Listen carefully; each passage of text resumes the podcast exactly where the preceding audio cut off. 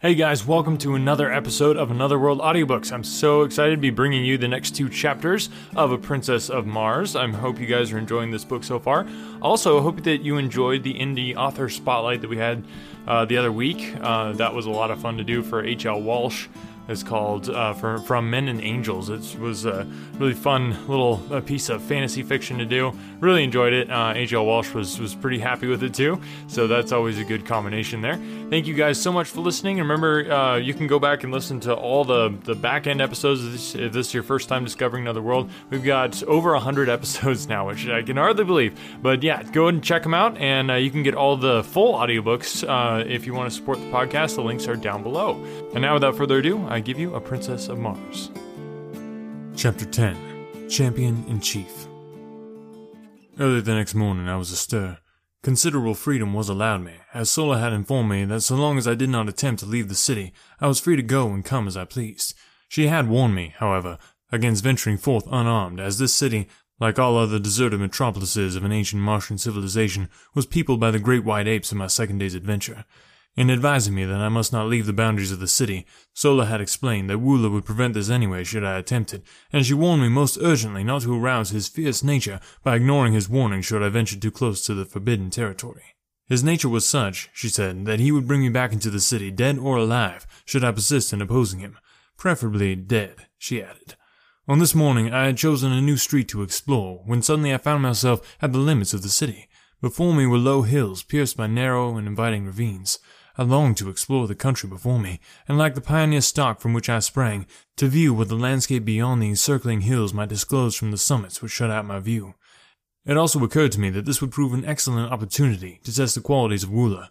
I was convinced that the brute loved me. I had seen more evidences of affection in him than in any other Martian animal, man or beast, and I was sure that gratitude for the acts that had twice saved his life would more than outweigh his loyalty to the duty imposed upon him by cruel and loveless masters. As I approached the boundary line, Woola ran anxiously before me and thrust his body against my legs. His expression was pleading rather than ferocious, nor did he bare his great tusks or utter his fearful guttural warnings. Denied the friendship and companionship of my kind, I developed considerable affection for Woola and Sola, for the normal earthly man must have some outlet for his natural affections, and so I decided upon an appeal to a lack instinct in this great brute, sure that I would not be disappointed.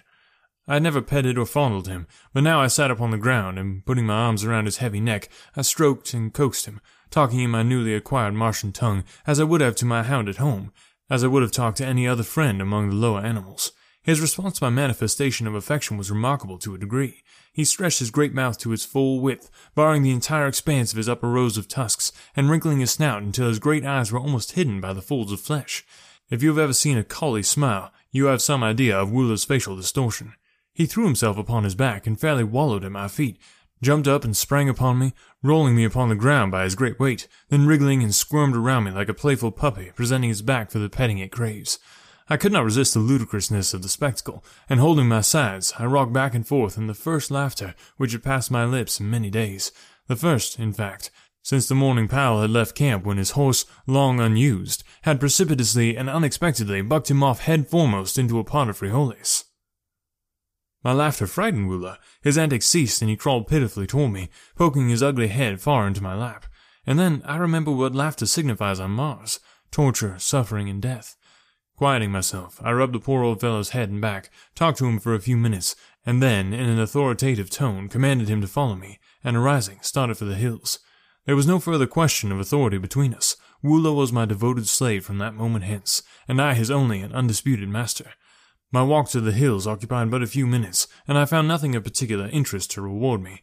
Numerous brilliantly colored and strangely formed wild flowers dotted the ravines, and from the summit of the first hill I saw still other hills stretching off toward the north, and rising one range above another until lost in mountains of quite respectable dimensions. Though I afterwards found that only a few peaks on all Mars exceed 4,000 feet in height, the suggestion of magnitude was merely relative.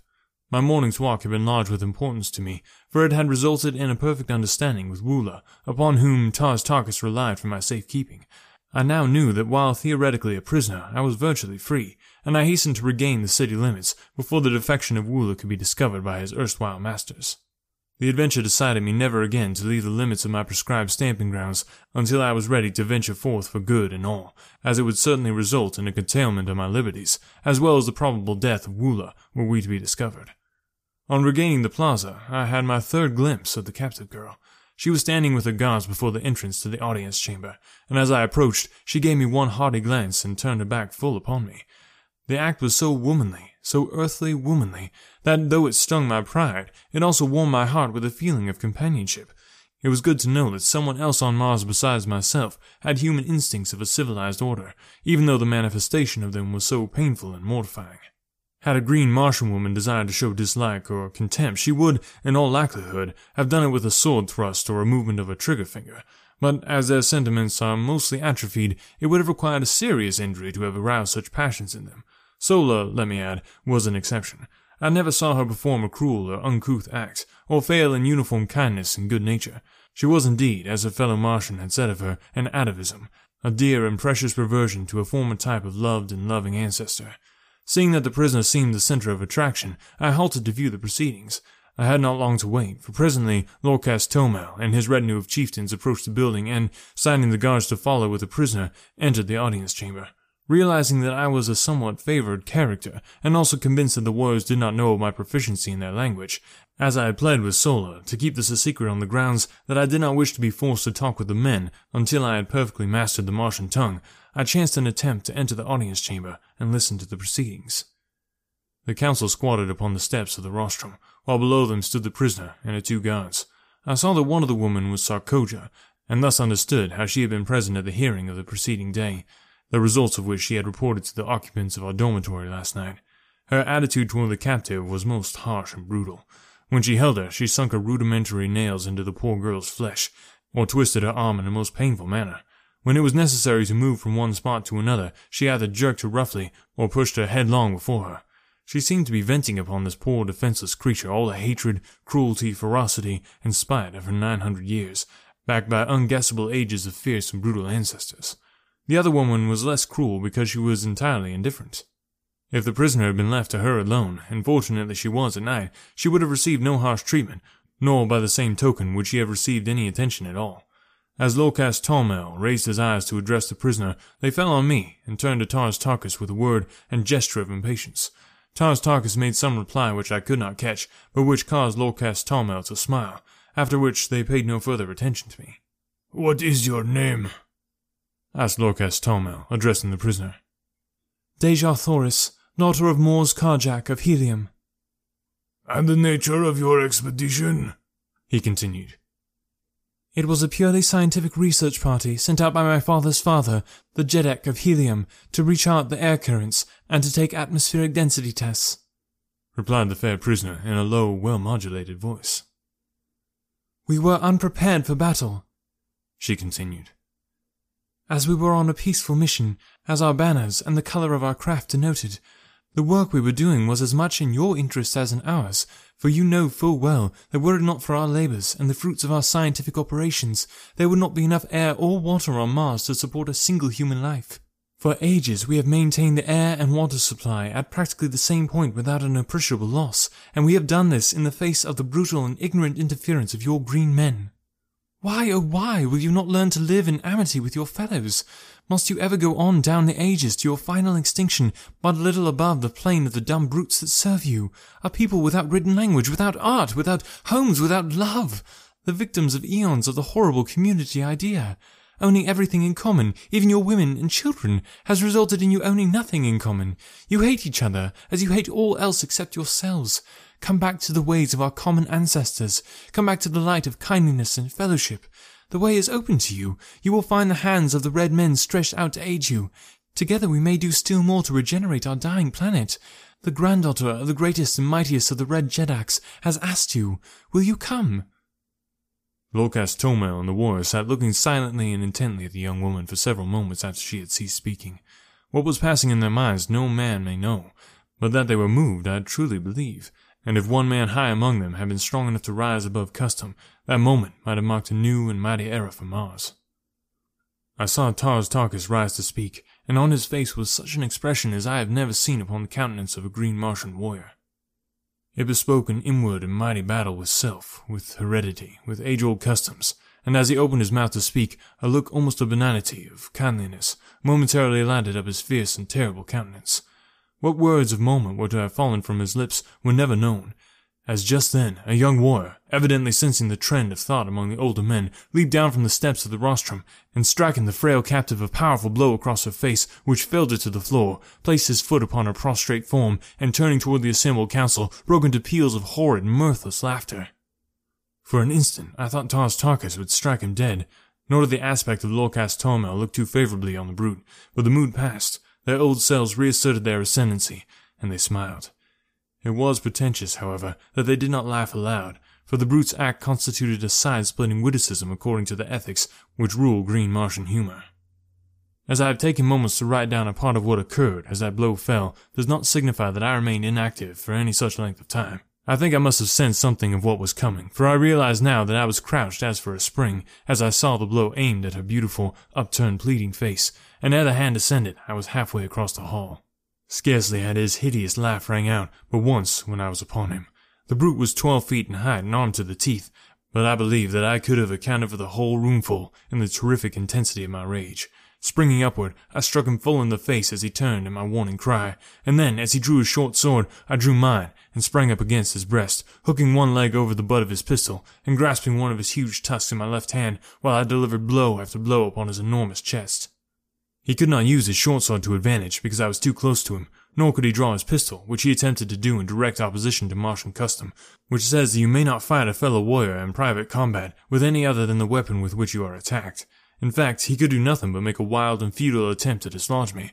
With all his immense bulk, he was little, if any, stronger than I, and it was but the matter of a moment or two before he sank, bleeding and lifeless, to the floor.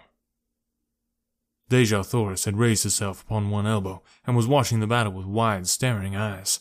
When I had regained my feet, I raised her in my arms and bore her to one of the benches at the side of the room. Again, no Martian interfered with me, and tearing a piece of silk from my cape, I endeavored to staunch the flow of blood from her nostrils. I was soon successful, as her injuries amounted to little more than an ordinary nosebleed, and when she could speak, she placed her hand upon my arm, and looking into my eyes, said, Why do you do it? You who refused me even friendly recognition in the first hour of my peril, and now you risk your life and kill one of your companions for my sake. I cannot understand. What strange manner of man are you, that you consort with the green men, though your form is that of my race, while your colour is little darker than that of the white ape? Tell me, are you human, or are you more than human? It is a strange tale, I replied. Too long to attempt to tell you now, and one which I so much doubt the credibility of myself that I fear to hope that others will believe it. Suffice it, for the present, that I am your friend, and so far as your captors will permit, your protector and your servant. Then you too are a prisoner. But why then those arms, and the regalia of a Tharkian chieftain? What is your name? Where your country? Yes, Dejah Thoris, I too am a prisoner. My name is John Carter, and I claim Virginia, one of the United States of America, Earth, as my home. But why I am permitted to wear arms I do not know, nor was I aware that my regalia was that of a chieftain. We were interrupted at this juncture by the approach of one of the warriors, bearing arms, accoutrements, and ornaments, and in a flash one of her questions was answered, and a puzzle cleared up for me. I saw that the body of my dead antagonist had been stripped, and I read in the menacing yet respectful attitude of the warrior who brought me these trophies of the kill the same demeanor as that evidenced by the others who had brought me my original equipment, and now, for the first time, I realized that my blow, on the occasion of my first battle in the audience chamber, had resulted in the death of my adversary.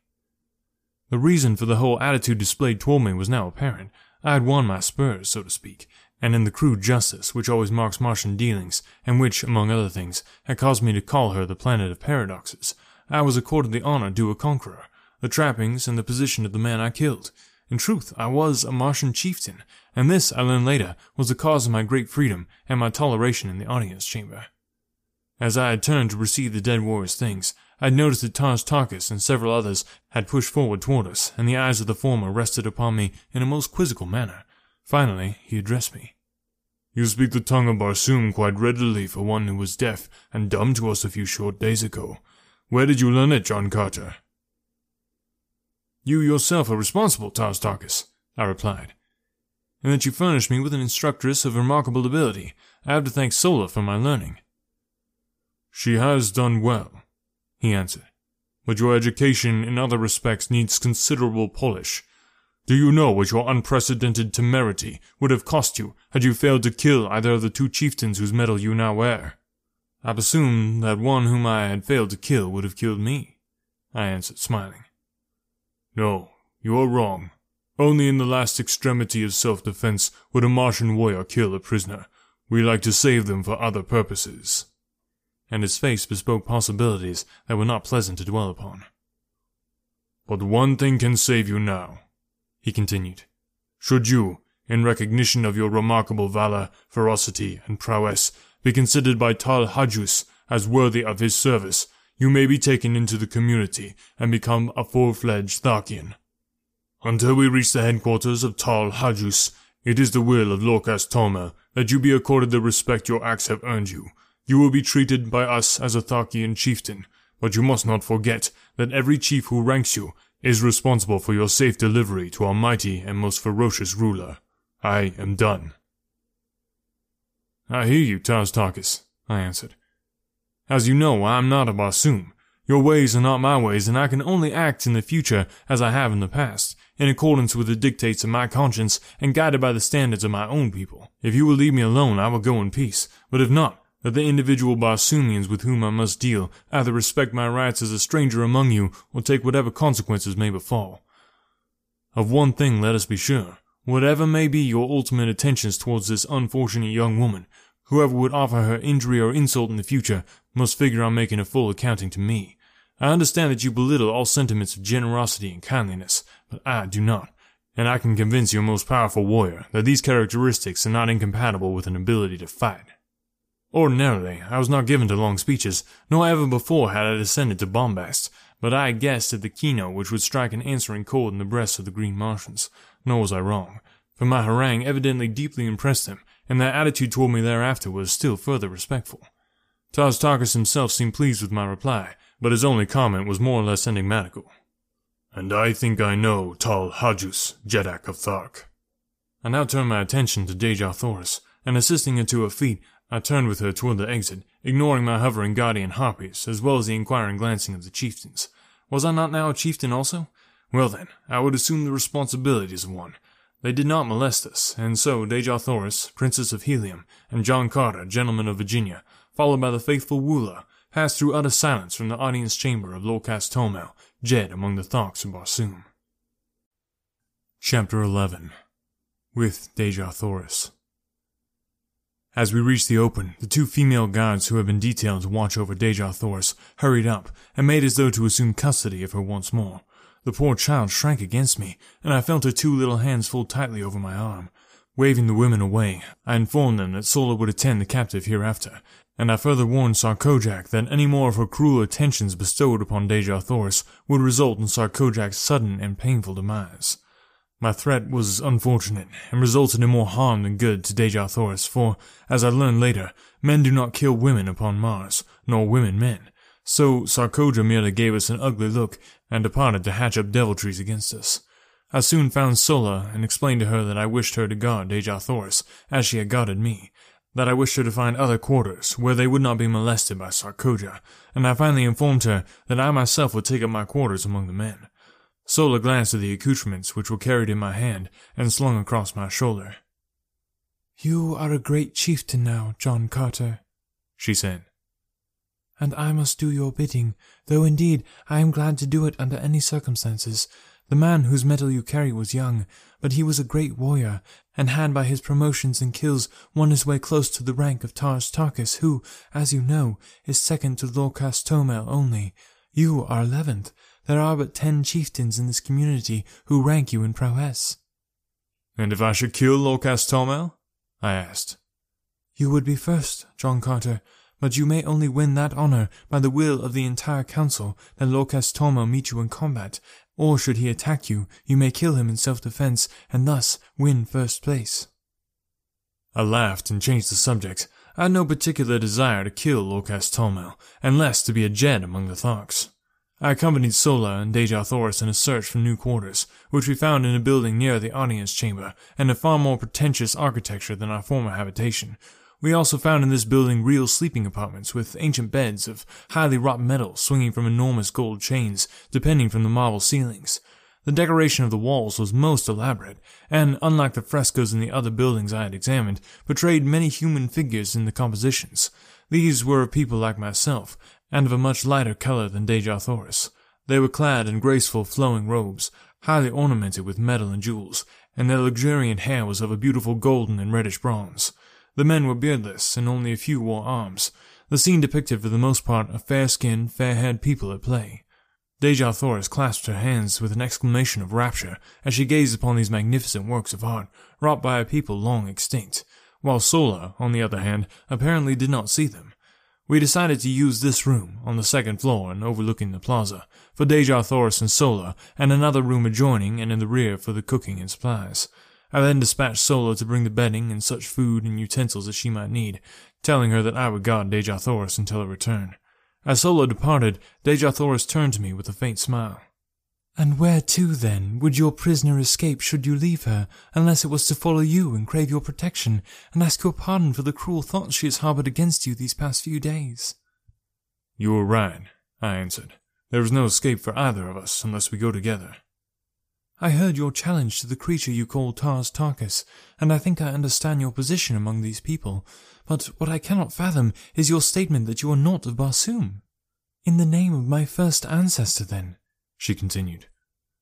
Where may you be from? You are like unto my people, and yet so unlike. You speak my language, and yet I heard you tell Tars Tarkas that you had but learned it recently. All Barsoomians speak the same tongue from the ice-clad south to the ice-clad north, though their written languages differ. Only in the valley of Dor, where the river Iss empties into the lost sea of Korus, is there supposed to be a different language spoken, and except in the legends of our ancestors, there is no record of a Barsoomian returning up the river Iss from the shores of Korus in the valley of Dor. Do not tell me that you have thus returned. They would kill you horribly, anywhere on the surface of Barsoom, if that were true. Tell me it is not.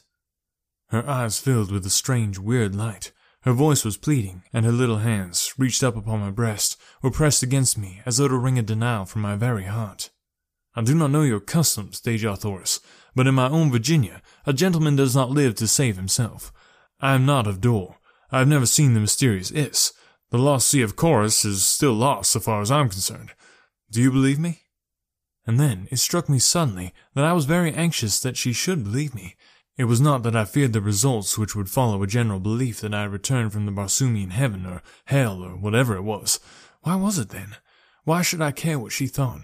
I looked down at her, her beautiful face upturned, and her wonderful eyes opening up the very depth of her soul, and as my eyes met hers I knew why, and I shuddered.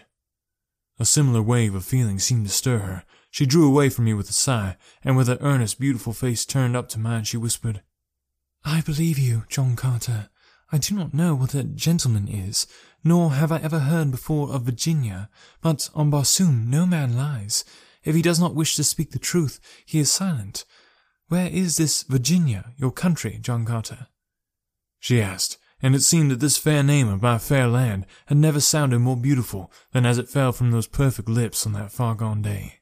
I am of another world, I answered, the great planet Earth, which revolves about our common sun, and next within the orbit of your Barsoom, which we know as Mars. How I came here I cannot tell you, for I do not know. But here I am, and since my presence has permitted me to serve Dejah Thoris, I am glad that I am here.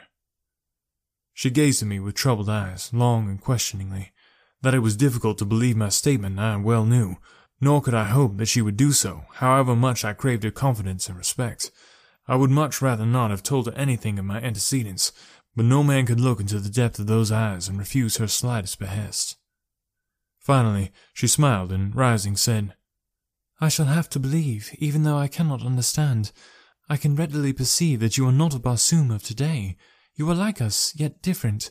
But why should I trouble my poor head with such a problem, when my heart tells me that I believe, because I wish to believe? It was good logic, good, earthly, feminine logic, and if it satisfied her, I certainly could pick no flaws in it. As a matter of fact, it was about the only kind of logic that could be brought to bear upon my problem. We fell into a general conversation then, asking and answering many questions on each side. She was curious to learn of the customs of my people, and displayed a remarkable knowledge of events on earth. When I questioned her closely on the seeming familiarity with earthly things, she laughed and cried out, Why, every schoolboy on Barsoom knows the geography, and much concerning the fauna and flora, as well as the history of your planet, fully as well as of his own. Can we not see everything which takes place on earth, as you call it? Is it not hanging there in the heavens in plain sight? This baffled me, I must confess, fully as much as my statements had confounded her, and I told her so. She then explained in general the instruments her people had used and been perfecting for ages, which permit them to throw upon a screen a perfect image of what is transpiring upon any planet and upon many of the stars. These pictures are so perfect in detail that, when photographed and enlarged, objects no greater than a blade of grass may be distinctly recognized. I afterward, in helium, saw many of these pictures, as well as the instruments which produced them.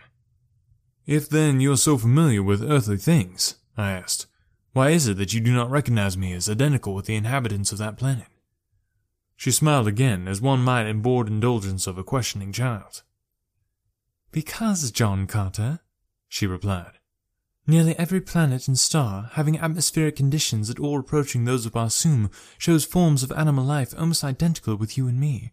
And further, Earthmen, almost without exception, cover their bodies with strange, unsightly pieces of cloth, and their heads with hideous contraptions, the purpose of which we have been unable to conceive, while you, when found by the Tharkian warriors, were entirely undisfigured and unadorned. The fact that you wore no ornaments is a strong proof of your un-Barsoomian origin, while the absence of grotesque coverings might cause a doubt as to your earthliness. I then narrated the details of my departure from Earth, explaining that my body there lay fully clothed in all the, to her, strange garments of mundane dwellers. At this point, Sola returned with our meager belongings and her young Martian protege, who of course would have to share the quarters with them. Sola asked us if we had a visitor during her absence, and seemed much surprised when we answered in the negative. It seemed that as she had mounted the approach to the upper floors where our quarters were located, she had met Sarkoja descending. We decided that she must have been eavesdropping, but as we could recall nothing of importance that had passed between us, we dismissed the matter as of little consequence, merely promising ourselves to be warned to the utmost caution in the future. Dejah Thoris and I then fell to examining the architecture and decorations of the beautiful chambers of the building we were occupying. She told me that these people had presumably flourished over a hundred thousand years before, they were the early progenitors of a race, but a mix with the other great races of early Martians, who were very dark, almost black, and also with the reddish-yellow race which had flourished at the same time. These three great divisions of the higher Martians had been forced into a mighty alliance, as the drying up of the Martian seas had compelled them to seek the comparatively few and always diminishing fertile areas, and to defend themselves, under new conditions of life, against the wild hordes of green men. Ages of close relationship and intermarrying had resulted in the race of red men, of which Dejah Thoris was a fair and beautiful daughter. During the ages of hardships and incessant warring between their own various races, as well as with the green men, and before they had fitted themselves to the changed conditions, much of the high civilization and many of the arts of the fair-haired Martians had become lost. But the red race of today has reached a point where it feels that it is made up in new discoveries and in a more practical civilization, for all that lies irretrievably buried with the ancient Barsoomians beneath the countless intervening ages. These ancient Martians had been a highly cultivated and literary race, but during the vicissitudes of those trying centuries of readjustment to new conditions, not only did their advancement and production cease entirely, but practically all their achievements, records, and literature were lost. Dejah Thoris related many interesting facts and legends concerning this lost race of noble and kindly people. She said that the city in which we were camping was supposed to have been a center of commerce and culture, known as Korad. It had been built upon a beautiful natural harbor, landlocked by magnificent hills. The little valley on the west front of the city, she explained, was all that remained of the harbor, while the pass through the hills to the old sea bottom had been the channel through which the shipping passed up to the city's gates. The shores of the ancient seas were dotted with just such cities, and lesser ones in diminishing numbers were to be found converging towards the center of the oceans, as the people had found it necessary to follow the receding waters until necessity had forced upon them their ultimate salvation, the so-called Martian canals. We had been so engrossed in exploration of the building and in our conversation that it was late in the afternoon before we realized it. We were brought back to a realization of our present conditions by a messenger bearing a summons from Lorquas Ptomel, directing me to appear before him forthwith. Bidding Dejah Thoris and Sola farewell, and commanding Woola to remain on guard, I hastened to the audience chamber, where I found Lorquas Ptomel and Tars Tarkas seated upon the rostrum. All right, thank you guys so much for listening today. As always, I know I say that a lot, but I really cannot thank you enough. The listenership of Another World is growing, and it's because people like you listen and enjoy it and tell other people about it. So if you could do that, either sharing it on social media or just telling your friends and family, maybe you know you can grab their phone and subscribe for them. They, I'm sure, would really appreciate it. I mean, you're just giving them free audiobooks. Who can complain about that? So thanks for listening. Remember to follow us on social media, stay up to date with what is going on, and I'm always looking for suggestions for which book we should do next. So if you want to get in touch with us, all the uh, links are down below, as are the links to buy the audiobook so that you can support the podcast so we can keep making awesome free stuff for you to listen to. So thanks for listening. We'll talk to you next time.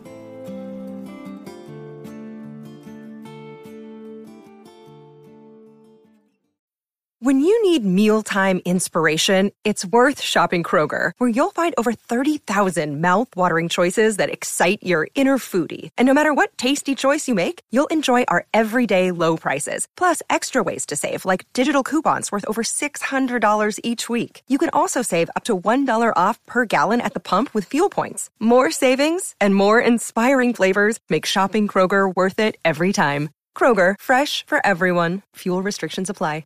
Another day is here, and you're ready for it. What to wear? Check. Breakfast, lunch, and dinner? Check. Planning for what's next and how to save for it? That's where Bank of America can help. For your financial to-dos, Bank of America has experts ready to help get you closer to your goals. Get started at one of our local financial centers or 24-7 in our mobile banking app. Find a location near you at bankofamerica.com slash talk to us. What would you like the power to do? Mobile banking requires downloading the app and is only available for select devices. Message and data rates may apply. Bank of America N.A. member FDIC.